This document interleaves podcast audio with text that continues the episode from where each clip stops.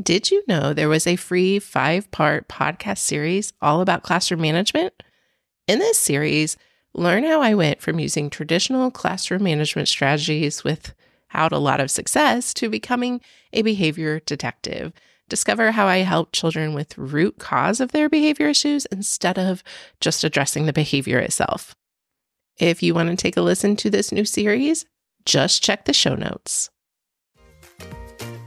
You're listening to the Lovely Preschool Teachers Podcast, the podcast for quick, actionable ideas and tips to help you up your confidence and joy in educating little learners. I'm your host, Ashley Rives. Let's get to the show. Hello, and welcome back to the Lovely Preschool Teachers Podcast. You're listening to episode 49 Center Signs That Work Harder. When it comes to play based learning, sometimes it's hard to see what children are actually learning. If you think about it, in a center where children are sitting and doing worksheets or workbooks, we can see the learning outcome. We can see what the skill is that we're working towards and how they're doing on that skill. And most importantly, parents can easily see what their child is learning because it often comes home in the backpack.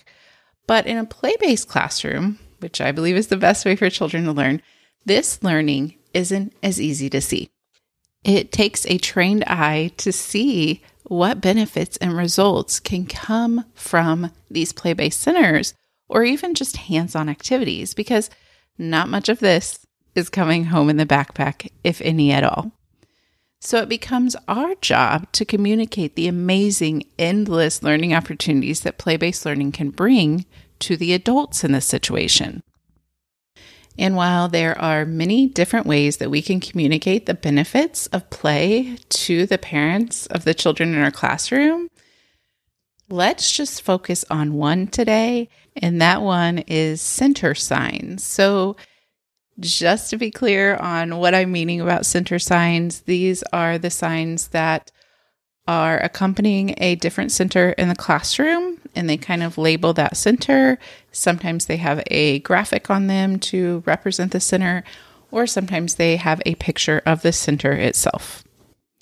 But in a play based classroom, you need more than just a label on the wall. When parents, administrators, people that come to observe, visitors, when they come in your room and look around, they skim, they read, they take it all in. I can't even count how many parents I've had at Meet the Teacher that aren't even looking at me when I'm talking because they're scanning around the room. They want to know what the environment is all about. They want to know what's in there. They're trying to figure this all out.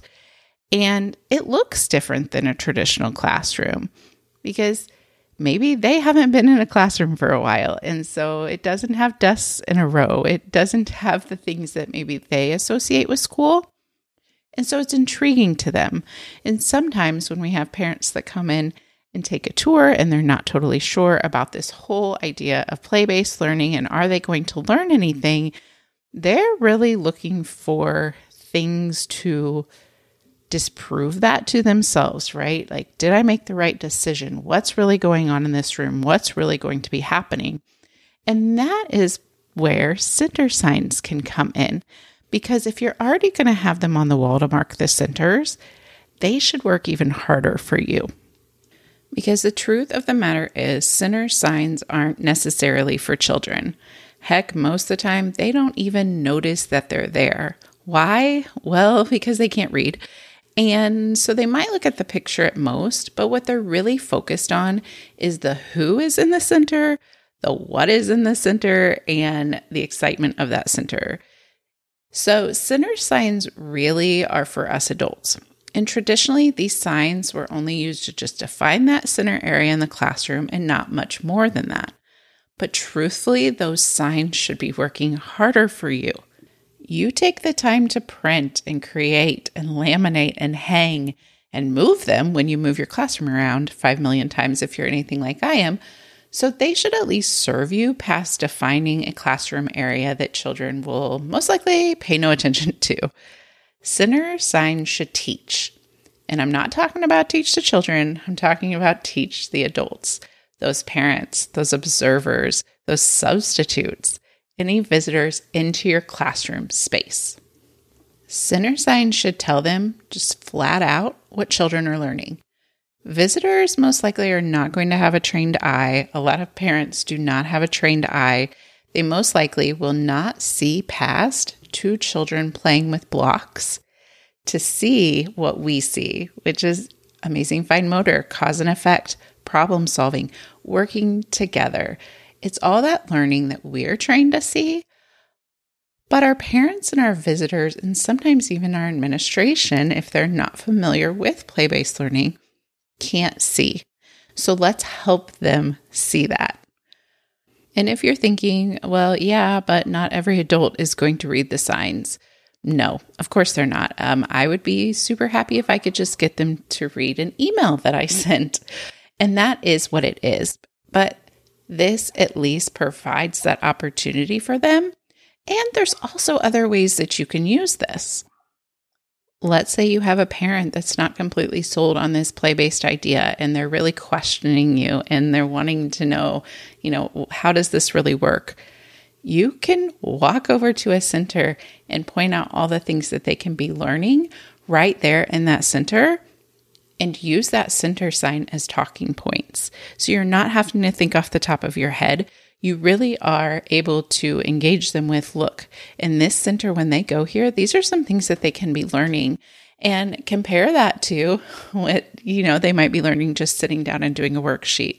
Well, they can't do those things from that center list, like work with a peer or like problem solve or like use some creativity. They can't do those things if they're not given some freedom. So use these signs as talking points for you. Also, we do a lot of pictures since things aren't coming back in the backpack. Parents are feeling a little left in the dark. Like, what are we even working on?